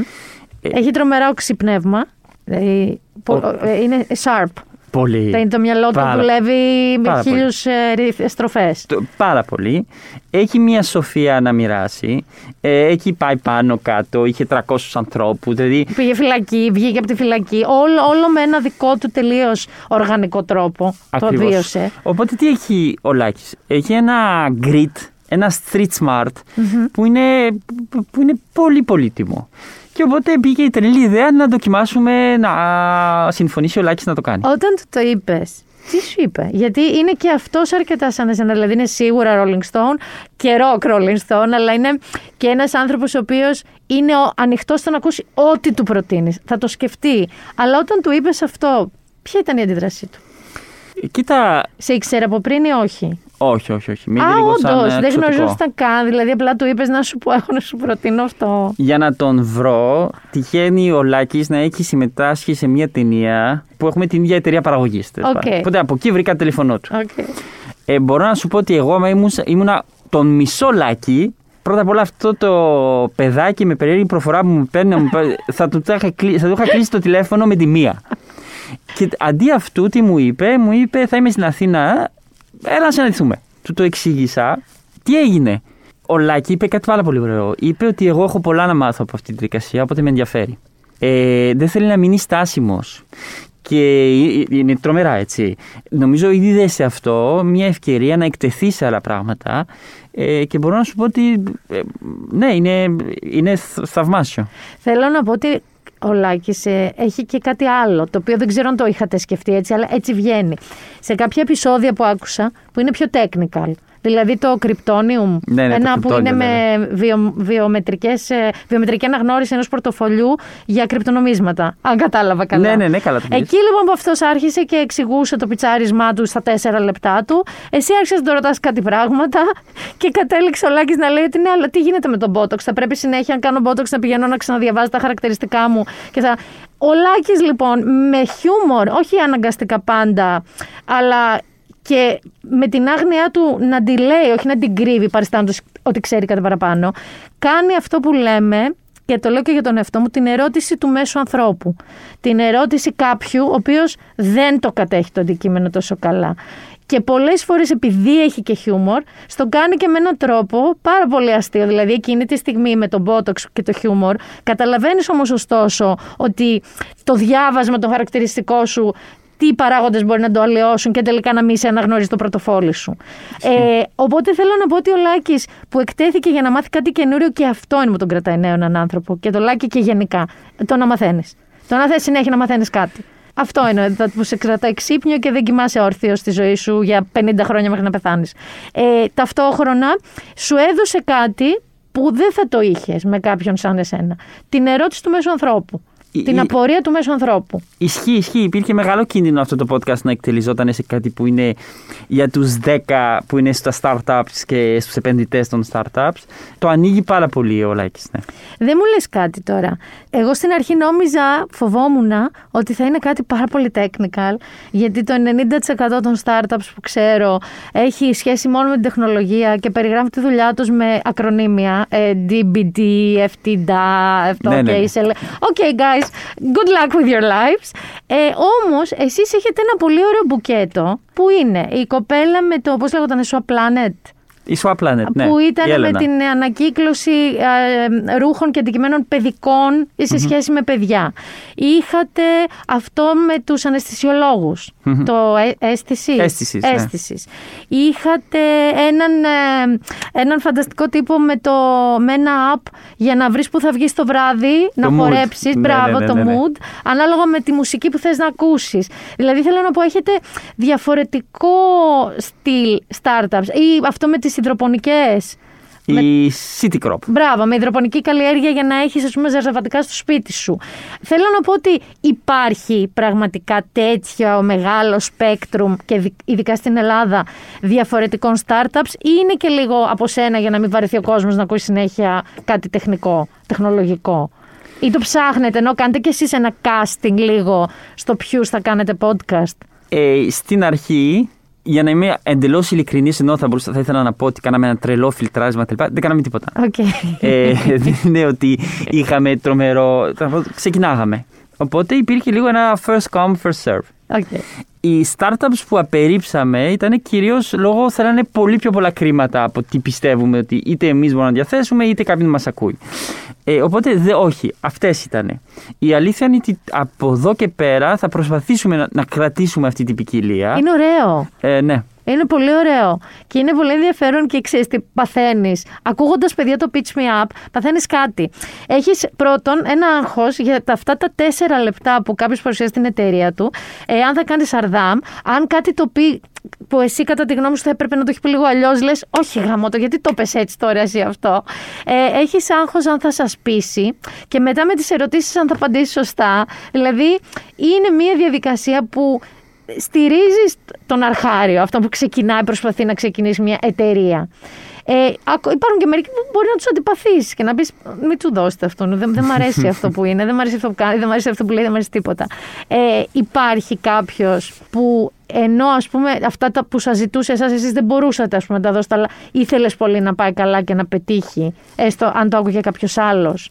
Κοίτα, Δεν χρειάζεται να μου πεις συγκεκριμένα αλλά αν πρώτα η Swap Planet, ας πούμε, είναι μια εταιρεία που έχει πάρει χρηματοδότηση από ένα από τους angels μας.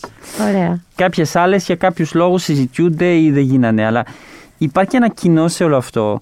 Εγώ θεωρώ μαγικό κάποιον να, να ξεκινάει έτσι από το μηδέν και να θέλει να χτίσει. Δηλαδή, σχεδόν βρίσκεις κάποιον άλλον που φτιάξει ένα, φτιάχνει ένα λέγκο. Εγώ όλοι θέλουν να πάνε καλά. Δηλαδή, το γεγονός ότι η αρχική, το αρχικό αρχικό σκοπός του podcast ποιο είναι; Ε, Επειδή εγώ τουλάχιστον έχω σταθεί πολύ τυχερός, μπορώ εάν έχω μια ιδέα, ένα ντοκιμαντέρ, μια άλλη εταιρεία, να πάρω δύο-τρία τηλέφωνα και θα βρεθεί κόσμο να με υποστηρίξει. Αυτό έχει γίνει κατά τύχη.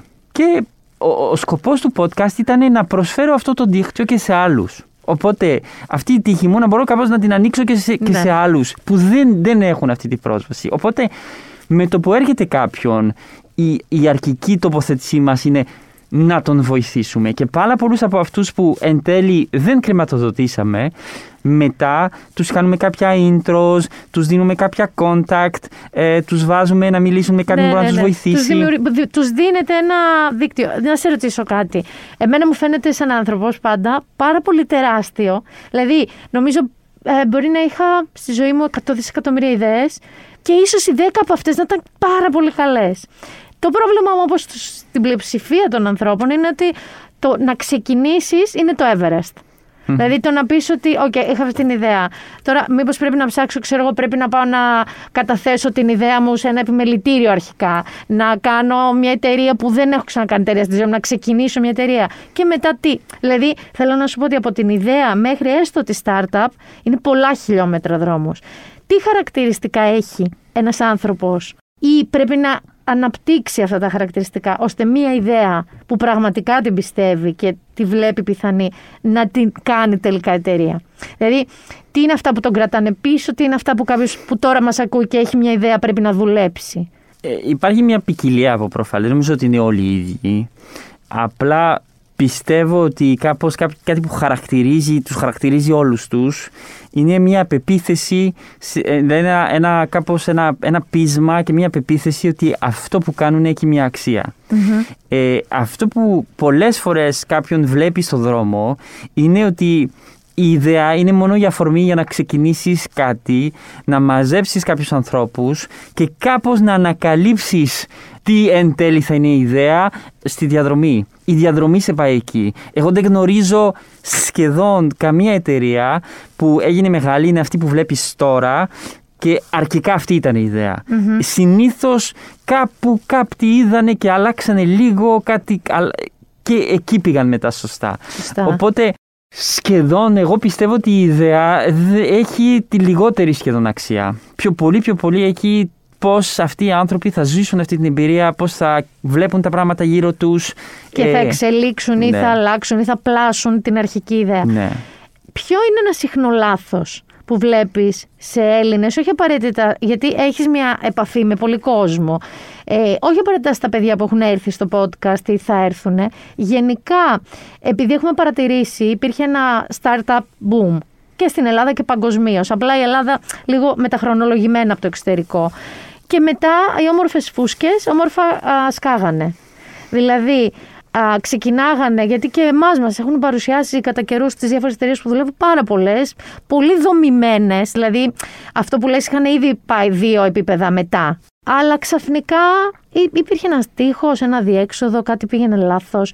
Υπάρχει κάτι που βλέπεις να κάνει ένα επαναλαμβανόμενο λάθος σε ανθρώπους που κάνουν startups. Κάποιο κατάλαβες ένα μικρό μοτίβο που θα μπορούσε να βοηθήσει κάποιον με startup. Τώρα τώρα μπορεί να ισχύσει ότι λίγο είμαστε σε μια υπερβολή.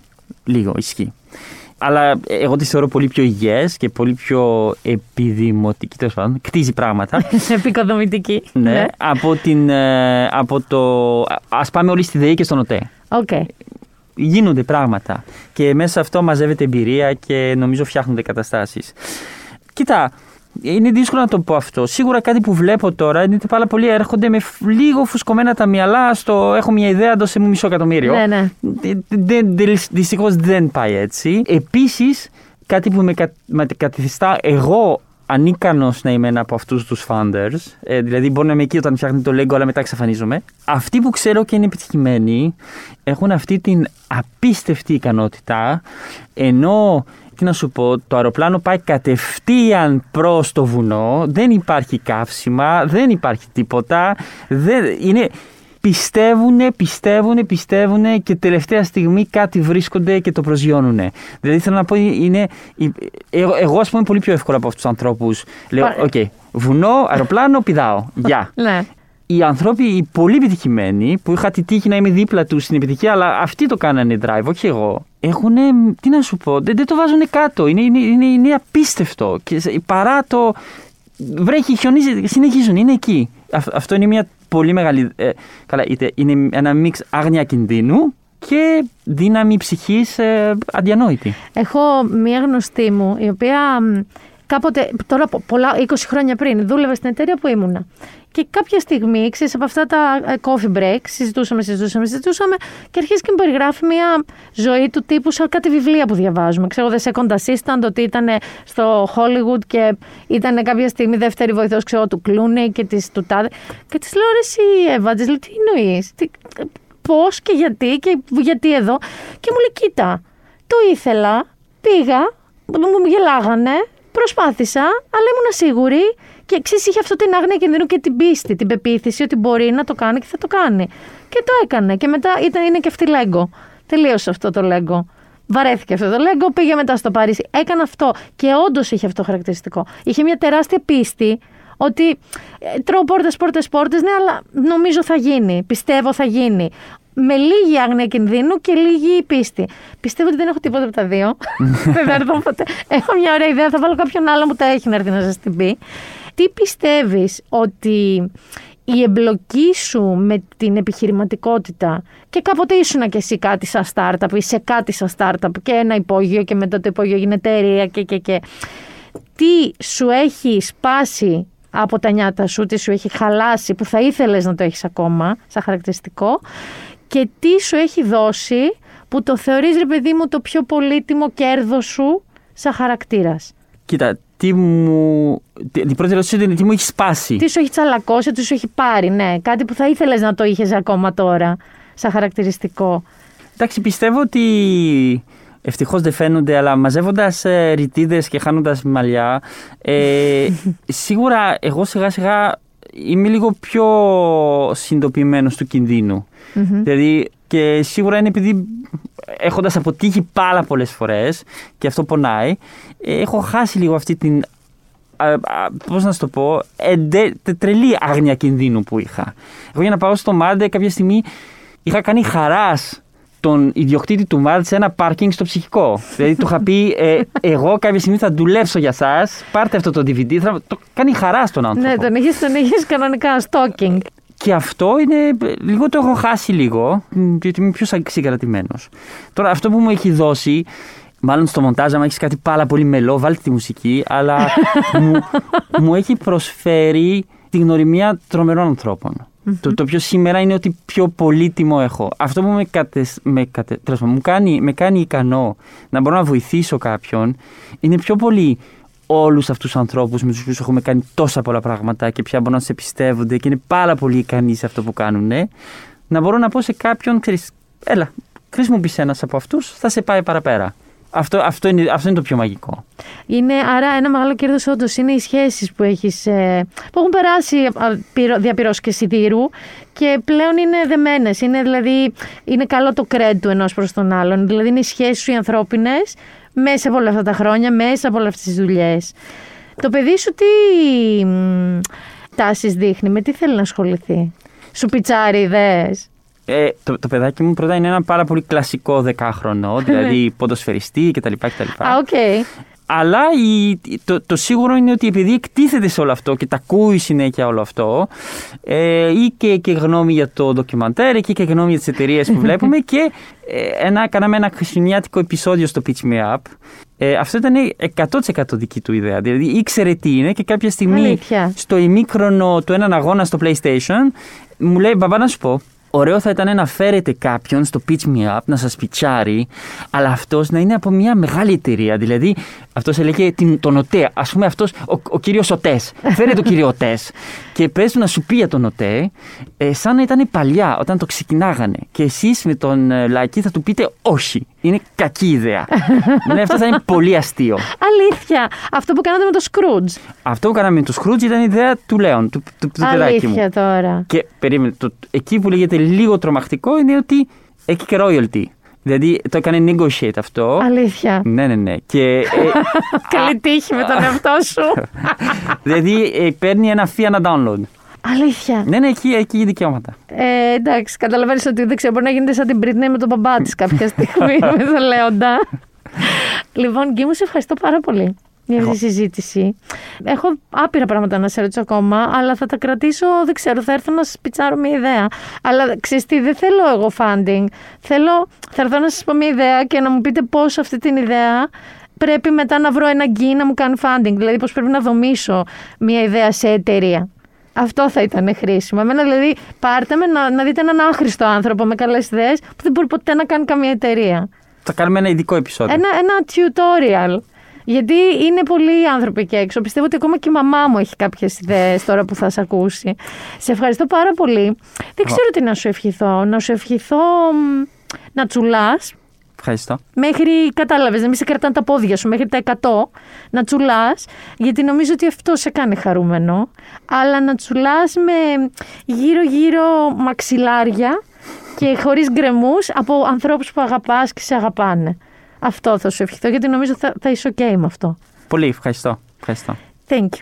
Και αν δεχτούμε ότι μία πρόταση λοιπόν μας ακούγατε πριν λίγο πιο μπουκωμένο, γιατί επειδή ήμασταν δύο μέσα στο στούντιο φορούσαμε μάσκες, να το πούμε αυτό. Δεν λένε σε όλες τις εκπομπές ότι τηρούνται όλα τα πρώτα. Ε, αυτό. Τη βγάνε, έβγαλα πάλι εγώ τη μάσκα μου τώρα που είμαι μόνη μου. Αν δεχτούμε λοιπόν ότι μία πρόταση για το ποπένθετο ήταν το podcast του Γκί, πάμε τώρα για το κανονικό ποπένθετο αυτού του podcast.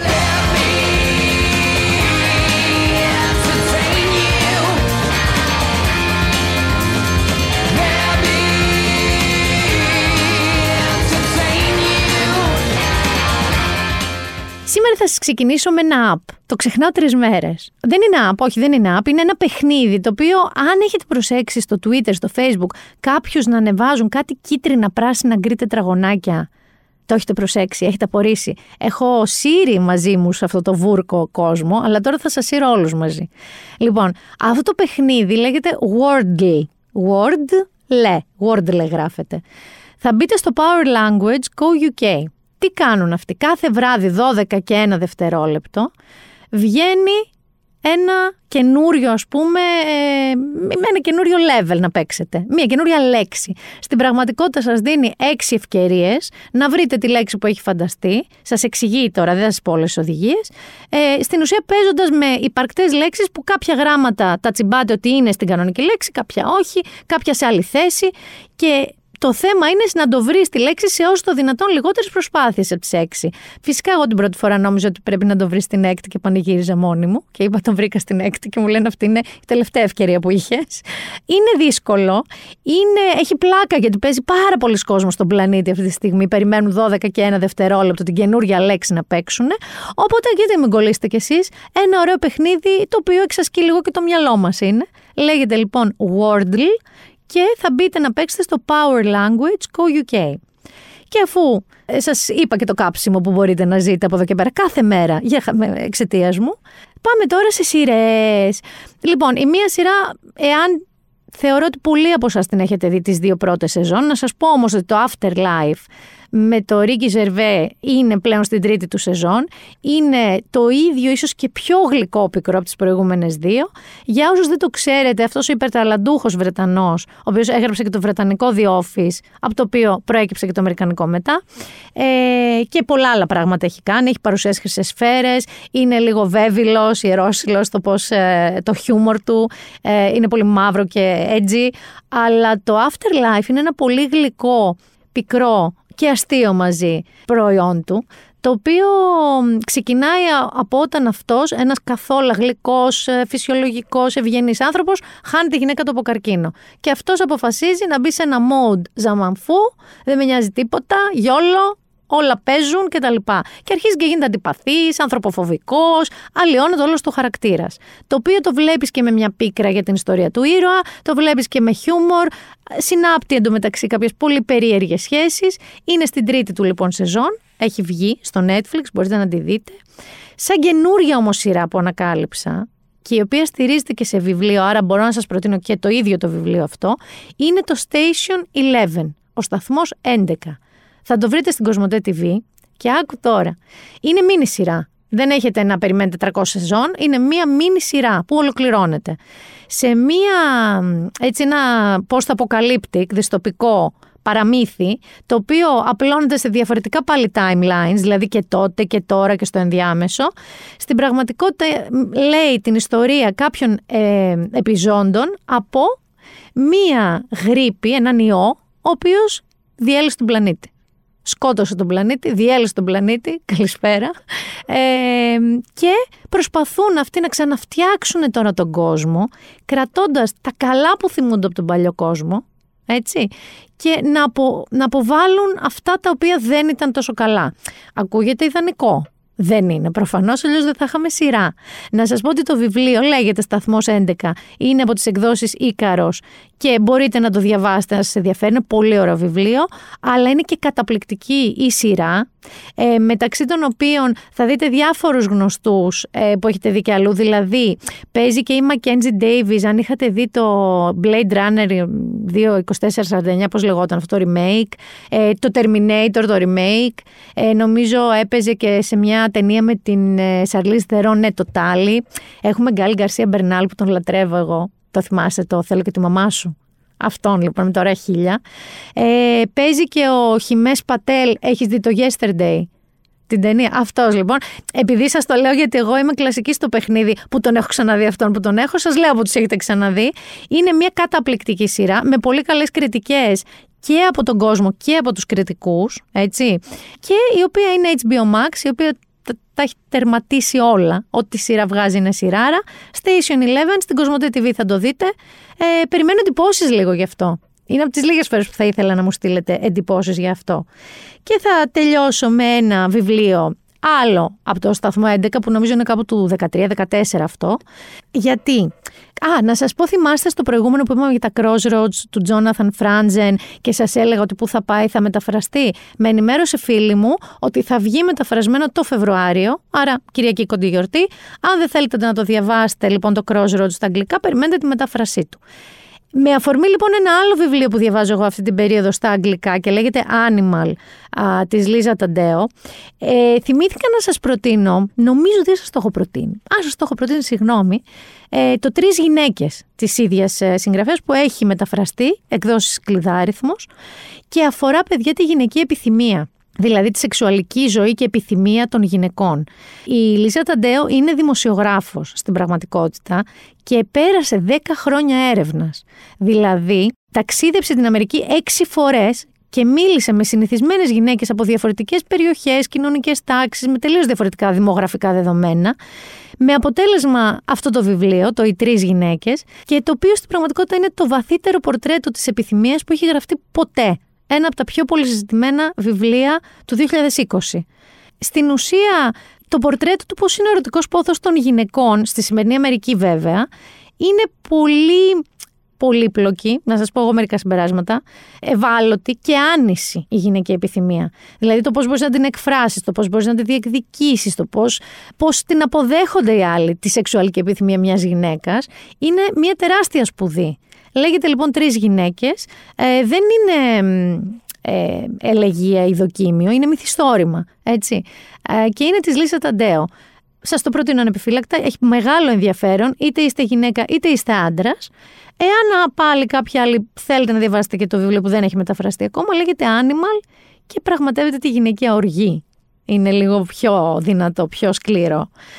Αυτό ήταν, παιδιά, και το σημερινό Been There Done That ντυμένη σαν Κατερίνη της Ρωσίας, με πάρα πολύ χοντρά ρούχα για σήμερα, που δεν έχει έρθει ακόμα η ελπίδα κακοκαιρία. Ε, αν βρεθείτε στο σπίτι με τη ζεστούλα σας, τις ζεστές σας σοκολάτες, τα κονιάκ, δεν ξέρω τι θα πιείτε, βάλτε να ακούσετε και αυτό το podcast να σας κάνω παρέα και στα χιόνια. Ραντεβού την επόμενη εβδομάδα, που δεν έχει προβλεφθεί άλλος ανεμοχήμαρος. Αεροχήμαρο, όχι ανεμοχήμαρο. Λοιπόν, δεν έχει προβλεφθεί για την επόμενη εβδομάδα κάτι αντίστοιχο, οπότε πιθανότατα θα ηχογραφήσουμε και θα ακουστούμε με λιακάδα. Ήταν η Μίνα Μπυράκου και το Binder Done